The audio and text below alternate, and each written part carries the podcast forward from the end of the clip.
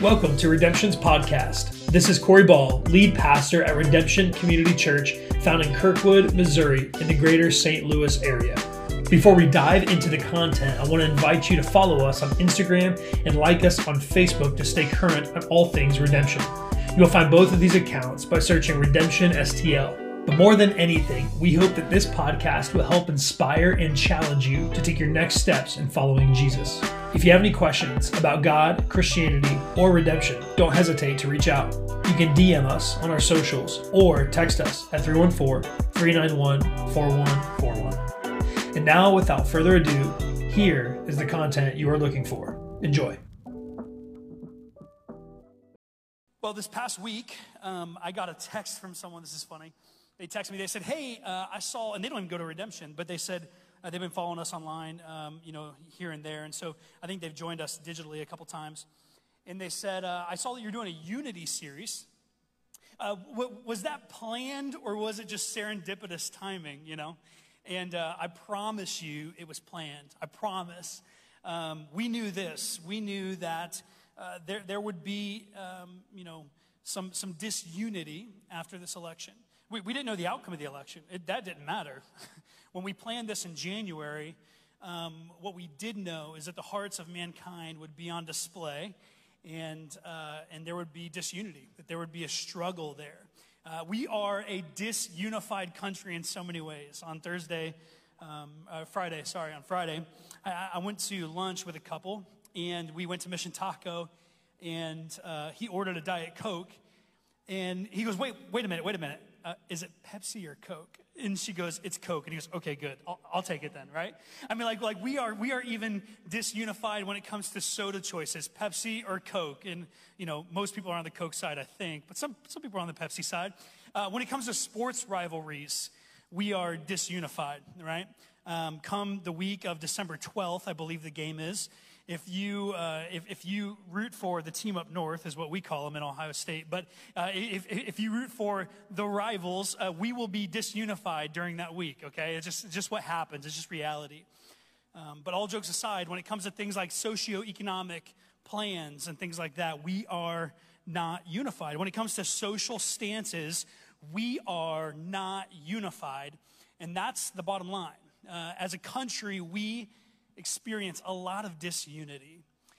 And so, how do we get this right? How do we find unity in a time that we are so unbelievably disunified? How can we be united with one another? Because I promise you this getting this right is of utmost importance. We cannot afford to get this wrong. You're going to see that as we as we go to our scripture today, uh, but we cannot afford to get this wrong. So today, what we're going to do is we're going to look at a prayer request that Jesus had, which is crazy, because you, you know when you think of Jesus, you think he doesn't have prayer requests. He's the one that the prayer requests come to, right? Um, but that's actually somewhat theologic, theologically incorrect. It's theologically wrong. Uh, he also has prayer requests. And today we're going to look at maybe his most important prayer request of all time. But before we get there, we're going to go to a guy named Stephen Covey. Uh, Stephen Covey, he wrote a book in 1989 called The Seven Habits of Highly Effective People. If you've read that book, go ahead and give me a hand in the air. Okay. So half of us, I think. All right. Um, very good. So it, it's an incredible book. I had to borrow my copy or borrow a copy this past week because I think I misplaced my copy. Um, I've, I've, read the book four or five times. It's an incredible, incredible book. If you have not read it, you need to read it. Okay, Seven Habits of Highly Effective People. Uh, crazy thing about this book, it has 25 million copies. It's, uh, it's in 40 different languages worldwide. The audio version has one and a half million uh, copies that, that, has been listened to, and it still remains one of the best selling nonfiction business books of all time. Okay, so in the second habit, remember there's seven, it's called Seven Habits. It'd be really weird if there were eight. Uh, so, seven habits of highly effective people. The, the, the number two habit is begin with the end in mind.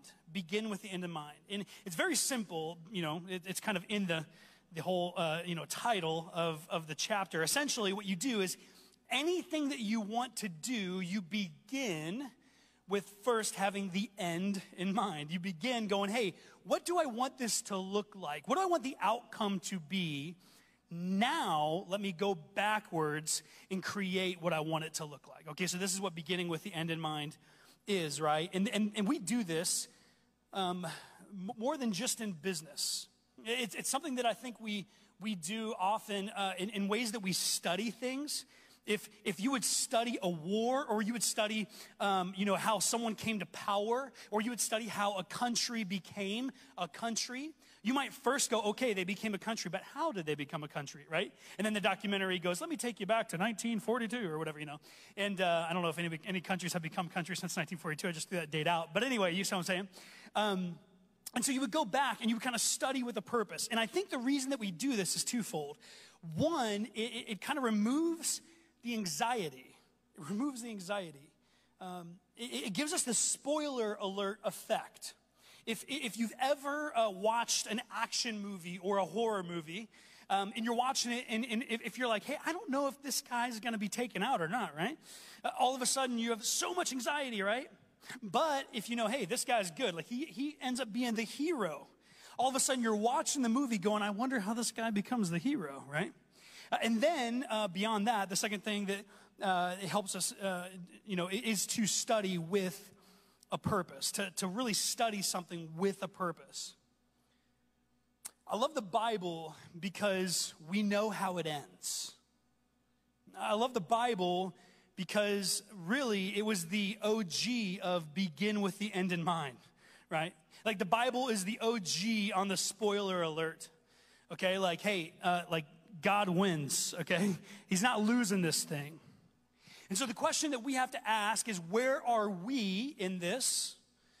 Um, but as we get to study the Bible, I love it because God doesn't want us to be anxious.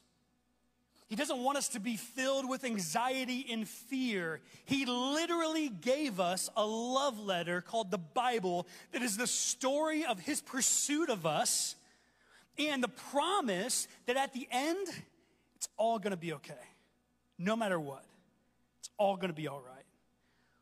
And so today, we're going to study the Bible uh, as beginning with the end of the mind. And, uh, and, and we're not going to go uh, to Genesis to understand Revelation, but rather, uh, or go to Revelation to understand Genesis, but rather, we're going to go to the end of Jesus' life. We're going to listen in to some things that he said and he, he prayed for, that he requested to understand what he wants for us and how he lived his own life. Okay, so here at Redemption, we always do this. We start at the same place uh, when we're hitting a big chunk of scripture, and so we're going to go uh, to the same place together, and that's the table of contents. So you can you can go to your phone or your physical Bible. Let's go to the table of contents. We're going to go to John chapter 17. John is in the New Testament.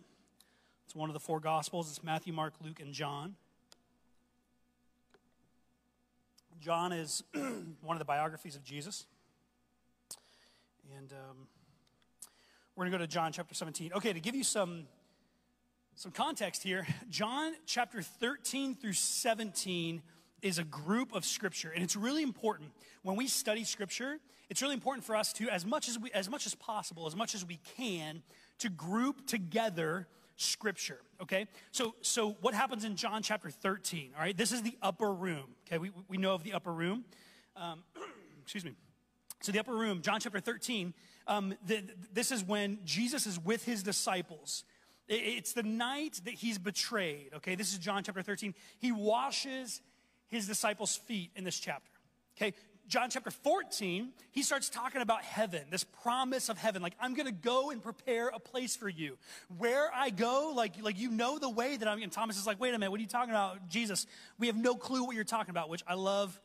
The disciples were always like, Jesus, we have no clue what you're talking about. Does anybody else feel like that sometimes? You're reading the Bible and you're like, I don't know what he's saying, right? Okay, it's okay. His disciples felt the same way.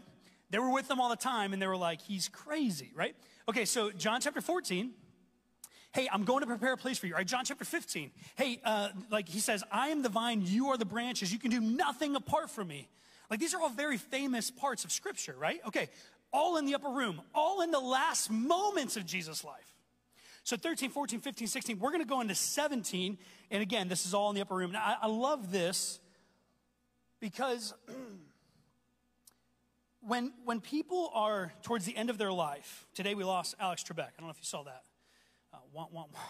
2020 strikes again, you know? Um, like, when people pass away, all of a sudden, the hours leading up to the end of their life, the days leading up to the end of their life, what happens? People, people they, they, they come in close and they start to really listen. Like, what are you saying? Now, what's interesting is that the, the, the disciples, they didn't get this opportunity. Okay? See, we look at scripture and we know what's going to happen. The disciples didn't know. Like, they're eating with their Lord, they're eating with the, the man they believe to be the Son of God, and they're like, no way he's getting killed right? Like, we're gonna ride this thing into victory. Like, we are all gonna collectively be the soldier on the white stallion riding into battle. We're gonna overthrow the Roman government. We're gonna win this thing, baby. Like, we got him on our side, you know? Uh, it's kind of like, uh, you know, the entire Bulls team behind Michael Jordan. And so, like, anyway, like, they're like, there's no way we're losing this thing. And then he dies, which is crazy. They didn't know he was going to die.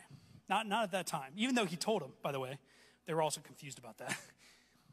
We have the opportunity to, to, to lean in and to listen to the last moments of Jesus' life. It's like we're in Harry Potter and we have the invisibility cloak and we get to listen in, right? Okay? That was my nerd reference of the day. All right, here we go. John chapter 17. Uh, we're going to go start in verse 1. After saying all these things, remember all these things? The things like, I'm going to go prepare a place for you. Uh, I'm the vine, you're the branches, all these things, okay? Like the teachings of Jesus that were heavy. After saying all these things, Jesus, he looked up to heaven and he said, Father, the hour has come. His disciples are over here in earshot going, What is he doing? Glorify your Son so that he can give glory back to you, for you have given him authority over everyone. We see this later on. Jesus when he gives the Great Commission, he says, All authority in heaven and on earth has been given to me. Now, listen to me, listen to me. This is theologically important for you to hear this. We read that in Matthew 28, and we're like, okay, like all authority in heaven and earth was given to him when he resurrected from the dead. No, it was not. It was given to him before the upper room. Something called the Transfiguration. A lot of people think it was at that time. You can read about that, but it's there in Scripture. At some point, God the Father was like, hey, all the, all the veils of humanity, that, or, or all, the, all, the, yeah, all the veils of humanity that covered your deity, that you chose to take on these, these things of humanity to cover your deity. That instead of you doing all these things like, like, like God would, you act like a human and all these things. That's what Jesus did for us. I'm going to remove, I'm going to remove that. You, you're going to have all authority, all power. See, when Jesus comes to earth, there are certain things, and we don't know the line um, theologically. There's a lot of um, a lot of discrepancy or a lot of different belief, but there were there were ways that he kind of veiled those things. It's like a father when he's playing soccer with a son, and uh, he could smoke him in the face, you know, with the ball, and, uh, and he could he could score all day long, but he's like, you know what? I'm going to temper that side of who I am, um, so that I can be relatable to my son. See, Jesus does this. Okay, so so whatever it looks like, here's the deal all authority was already given to Jesus. What does this mean? It means that Jesus goes to the cross with full, full ability to change everything, and he doesn't. He doesn't do that. Okay, um, so one might say it's because he loved you. He gives eternal life to each one you have given him. And so this is, this is Jesus. He's saying that I give eternal life to each one that you have given me. He's speaking in the third person, okay?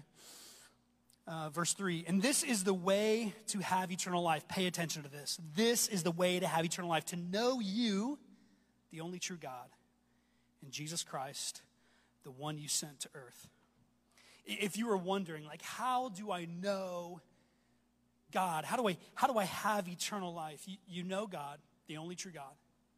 And you know jesus christ the one whom the only true god sent. What i love about this is Jesus, he's implying that you can know God. There's this um, belief in our world today that you cannot know God, um, that He's too great, He's too big. And some people would look at that, and I, I think that they would look at that and, and, and they would see a lack of faith. Or they would see, you know, um, someone who, who really has this like wrong belief in God.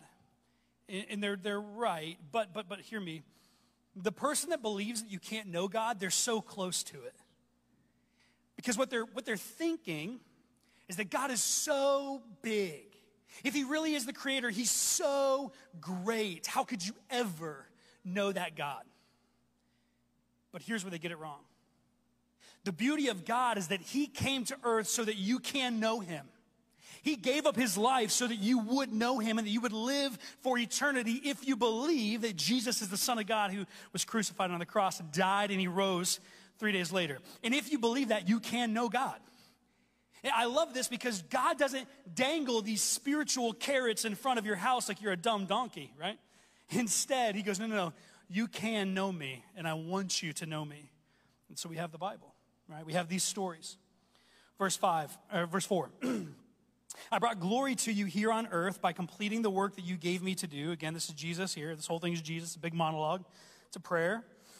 Verse 5 Now, Father, bring me into the glory we shared before the world began. What was Jesus doing before the world began? See, again, man, these moments with Jesus, they're theologically rich. So many people believe that Jesus was created, that he was a created being, um, and that he was uh, created when he was born, that he didn't exist prior, uh, that God created him when he was born okay? I'm not asking if you believe that. I'm asking, has anybody ever heard that before? Okay, a couple. All right. The rest of you are like, I never really had those theological discussions. I just, just didn't really have those yet. Um, but, but, but here, listen. See, Jesus is God. Now, one thing we know about God is that, that he has existed always, right? And so Jesus, the Son, existed with the Father before the world began, before, before Genesis, right? Before God created anything. And he says, Bring me into the glory that we shared. I don't know what that looks like. Sounds pretty awesome. I don't know what it looks like, though. I don't think we know what that is. Um, maybe one day in heaven there will be a class on what that time was like. I bet it's pretty great without, uh, without sin, you know? Uh, okay, verse 6. I have uh, revealed you to the ones that you gave me from this world. They were always yours. You gave them to me, and they have kept your word. Now they know that everything I have is a gift from you, for I have passed on to them the message that you gave me. They accepted it, and now, uh, or, and know that I came from you, and they believe that you sent me. Okay, this is like, it's a big deal. He's talking about the disciples here, uh, his followers. My prayer is not for the world. This is really interesting. Jesus says, My prayer is not for the world, but, um, you know, in, in, in Luke chapter 15, um, he, he talks about he, he came for the sick, he came for the world, he came for the sinners, the people that need him. Uh, he came so that they would have eternal life. But he says here in this prayer, my prayer is not for the world, but for what? For those you have given me. He's praying for his disciples because they belong to you. All who are mine belong to you, and you have given them to me, so they bring me glory. Now I am departing from the world. Right? Ding, ding, ding, ding. Jesus is going, I'm going to die. I'm going to be crucified. He's praying, he's talking to the Father, but his disciples are listening in, okay? Now I am departing from the world. They are staying in this world, but I am coming to you. Holy Father, you have given me your name. Now protect them by the power of your name, so that they will be united just as we are. And here's where Jesus gets into it He wants unity. Jesus is the original. He's over here praying, Unity, right? I want it. Okay, uh, just as we are. During my time here, I protected them by the power of the name that you gave me. I guarded them so that uh, not one of them was lost, except this gets awkward. Uh, the one that's headed for destruction, that's Judas, okay? Uh, as the scriptures foretold. Um, what's more awkward is Judas, uh, actually, I believe at this point he's, he's walked away, but he was there, you know, the entire night. Um, now I'm coming to you. I told them many things while I was with them in this world so that they will be filled with my joy. Remember last week we talked about happiness, right? Does God want you to be happy? Okay. Um, Jesus here, he's going, hey, all these things are happening. I told them this stuff. Why? So that uh, they will be filled with my joy. I have given them your word, and the world hates them because they do not belong to the world, just as I do not belong to the world. Quick commentary here. Jesus says here that, that the world hates the disciples. Why? Because they're aligned with Jesus. And more often than not, the world doesn't hate you and us as Christians because we're aligned with Jesus. The world hates us because we're aligned with the world and we say we're with Jesus. You get this? right? Like, I mean, the world hates us because we say we love Jesus, but we also trash people on social media. And the world is going, that's not Christ like. They're going, I don't know much about Christ, but I know that's not Christ like. I've seen a lot of it. I've seen a lot of it the past couple days. Um, the world hates us because we, we, we come down pretty hard. We judge a man and a man or a woman and a woman because of their sins, right? Um, but we, we, we have a whole laundry list of sins in the same category ish, right? trying to keep this PG, kids in here, but you, you catch my drift? We're really judgmental about that, but we're fine with all of these. And see, this is why the world hates us. Why? Because we live so hypocritically. And I yearn for the day when the world looks at us and goes, I hate Christians, and this is why I hate them. The, the, the, truth is, if I got to be honest, I love that they love us. I love that they're the most generous people I know. I love that they're always the first ones to show up and serve. I love that they don't live their lives about themselves. I love that they're always in the community, loving the community. I love that. I can never volunteer at the soup kitchens and, the, and all these other places because they already have those spots filled. I love that there isn't an orphan problem in America because they are taking care of them. I love that the adoption issue is covered. I love that all these things are covered. Man, I love Christians, but you know what? I hate them. I hate them because they're pro life. I hate them because they're pro lifelong monogamy. I hate Christians because they're exclusive with their beliefs. They, are, they have the audacity to believe that Jesus is the only way to heaven. No, there are thousands of ways to heaven. How could they be so prideful to believe that there's only one and they know it? That's why I hate Christians. Man, if that day came I would rejoice because finally they would understand.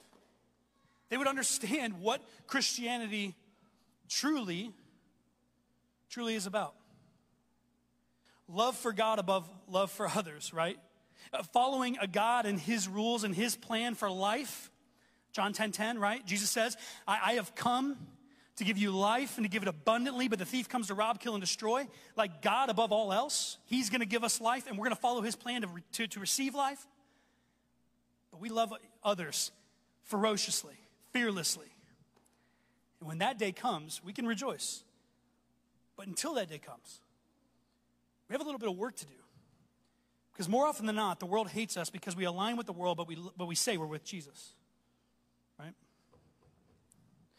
Verse 15 I'm not asking you to take them out of the world, but to keep them safe from the evil one. This is such an interesting thing because when I was growing up, uh, we, we created our own culture, okay? We had our own, like, I, I had this shirt, it said, it said a breadcrumb and fish instead of Abercrombie and Fitch, right?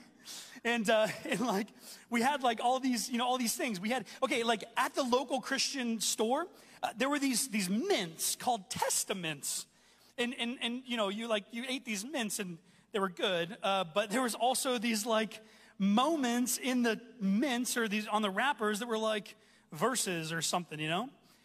Um, you know, everything that we did, there was like, everything the world did, there was a, a Christian counterpart and it was cheesy. Bad movies, bad music, all this stuff, it was just wasn't good.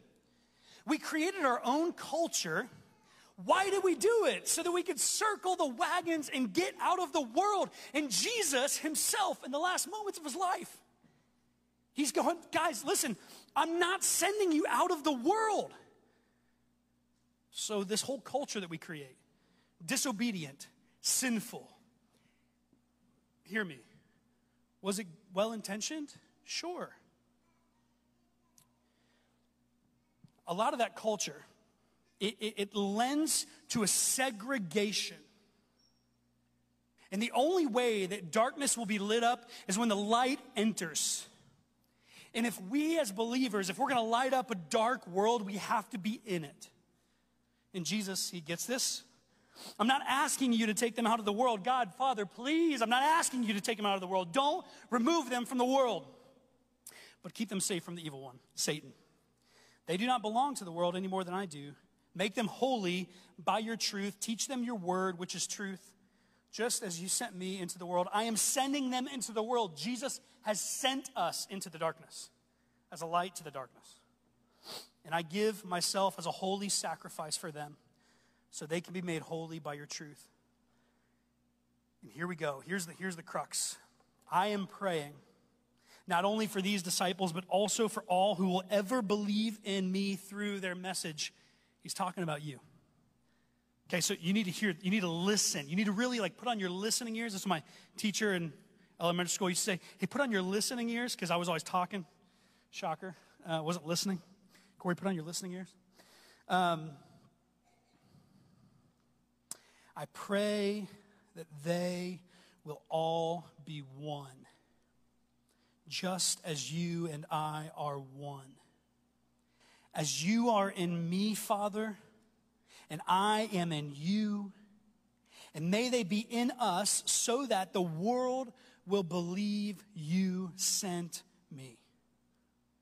I've given them the glory you gave me, so they may be one as we are one.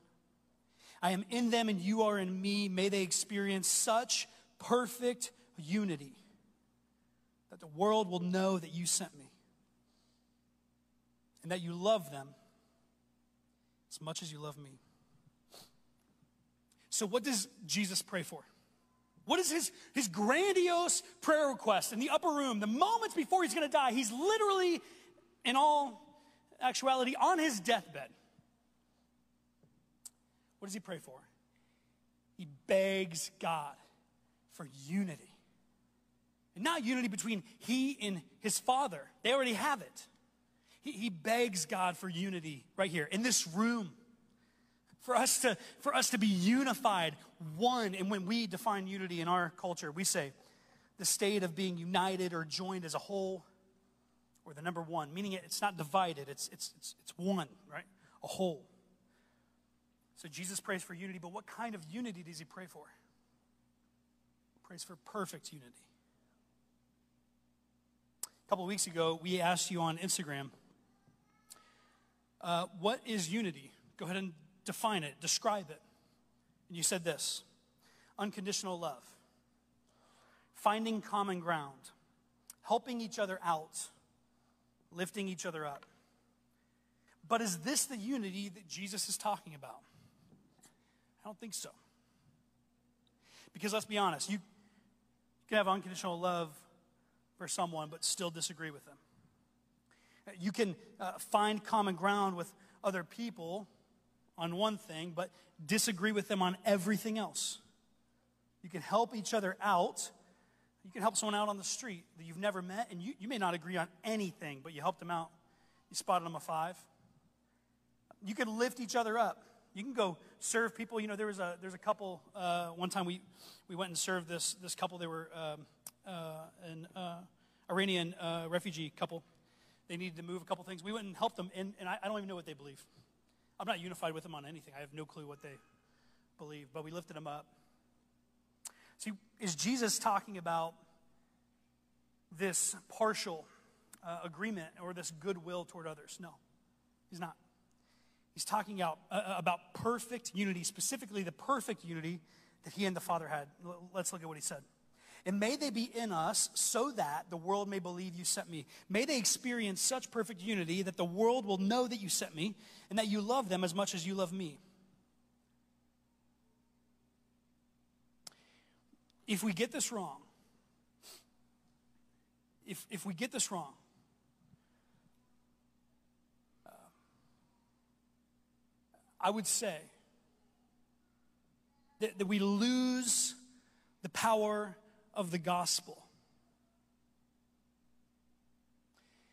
the power of the gospel still stands, it'll never change.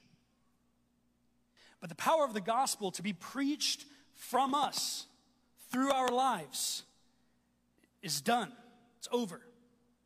What hinges on us getting this right or us getting this wrong? Everything. The bottom line is this that our unity is our testimony. Our unity is our testimony. It's everything. What it means is the person that you've been trying to share the gospel with for years your aunt, your uncle, your grandparents, your brother, sister, spouse, your children. I, am a millennial. I, I, I pastored Gen Zs for years. And this is what I know an entire generation has left the church. We see this, you know this. And, and you're questioning, why? Man, I've had these conversations over and over and over again. Had a conversation over at Todd Nixon's house with a whole group of people, uh, I don't know, two months ago. And they said, um, the, the question was posed, why do you think people have left the church? And somebody spoke up and said, politics. They weren't saying politics. That's not what they were saying. What they were really saying was this disunity in the church. I promise you this people are not leaving the church in droves because they've investigated the claims of the resurrection and they find them to be false. They're leaving the church in droves. Many reasons, but I believe one of the large reasons is because they've looked inside and they've wanted nothing to do with it. And they've been inside and they're wondering why we don't look like Jesus. And so much of that is because we are not unified. Have you ever looked into a group from the outside in and you've said, like, man, they are so disunified. They argue about everything. Like, what hoops do I have to jump through to be a part of them, right? Like, that never happens. We, we don't do that. No, no, no. We, we, we look at a family that, that, that, that loves each other, like sitting around watching the news, eating some ice cream or whatever, hanging out, okay, going on a walk, going on vacation. They love each other. They're not griping the whole time. You go, man, I love that family. I, I would love to be a part of a family like that. What do we think the world is doing? What do we think they're thinking when they look inside and they, and they see us? Our unity is our testimony. Okay, let me say this, and then uh, we're going to go um, to communion here in just a second. But um, when it comes to unity, your unity, our unity, is not the gospel. It's our testimony to the gospel. It's our door that opens up our opportunity to share the gospel, but it's not the gospel. Just because you're unified with someone doesn't mean that people are going to come to Christ. L- listen, eyes up here. Listen to me on this. Please remember this. It is, it is so true. The road to hell, they say, is paved with good intentions. Right? True. The road to hell is also paved with men and women who know cowardly Christians. The road to hell is paved with people who, who are waiting for the gospel. And they know many Christians, and they've never been told the gospel. I believe, supported by Scripture, that there will be people in hell one day. And uh, they knew a lot of Christians here on earth, they knew a lot of believers. The road to hell is paved with cowardly Christians. Kingdoms rise and kingdoms fall. When was the last time that you heard uh, you heard the, the score of the gladiators, or you turned on ESPN and you saw a gladiator fighting a lion in the Colosseum. When was the last time that happened? It hasn't, right? Why? Because kingdoms rise and kingdoms fall. At the time of Rome, they were impervious. They, they would never have been taken down. But they're not part of the UN today, right? Uh, not the Roman Empire. On Tuesday, how many votes did the Whigs and the Tories get? Political parties dissolve. If you don't know who the Whigs and the Tories are, Google them. Uh, there's a reason you don't know them because they've never been in our modern elections, not in the, in the last, uh, last uh, century. Kingdoms rise, kingdoms fall, political parties dissolve. But this, right here in this room, it lasts forever.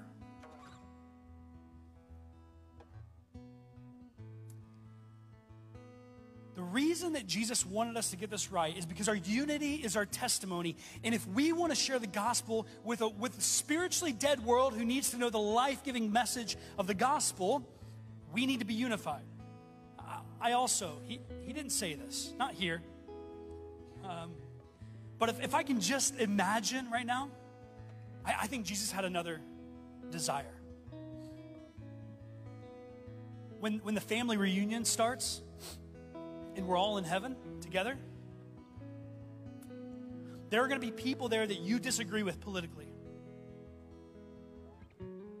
And man, food's going to taste real weird if you unfriended them on Facebook, you cut them out of your life, and you said, That's it, I'm never gonna speak to them again.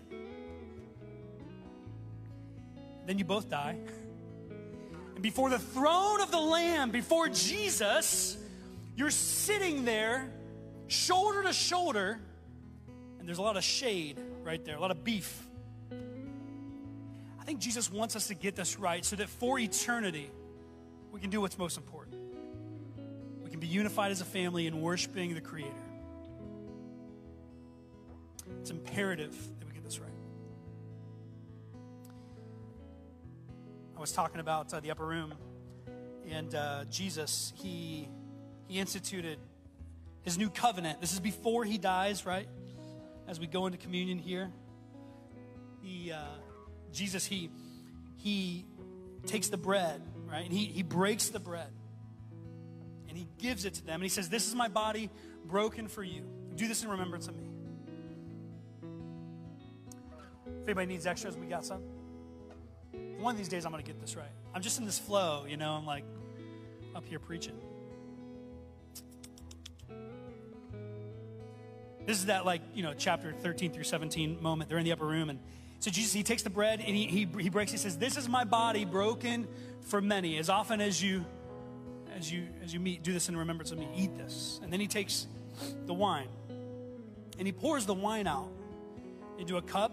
And he says this. He says, "This is the blood of my new covenant." The very thing that we're unified under. The very thing that every week I could sing that song every week. Make us one. Like, God, make us one. That's not our prayer. That was Jesus' prayer, right? He wants us to be one. And this is the new covenant. And so, so every week we take communion. And when we do, uh, scripture says in, in Corinthians that we proclaim the Lord's death until he returns. But I think there's something else. Every time that we take communion, you are saying, to the person on your left and the person on your right that you're unified with them, that you're one with them, that they're, that they're a family member with you, regardless of who they voted for on Tuesday. When it comes to um, unity, it starts with a conversation.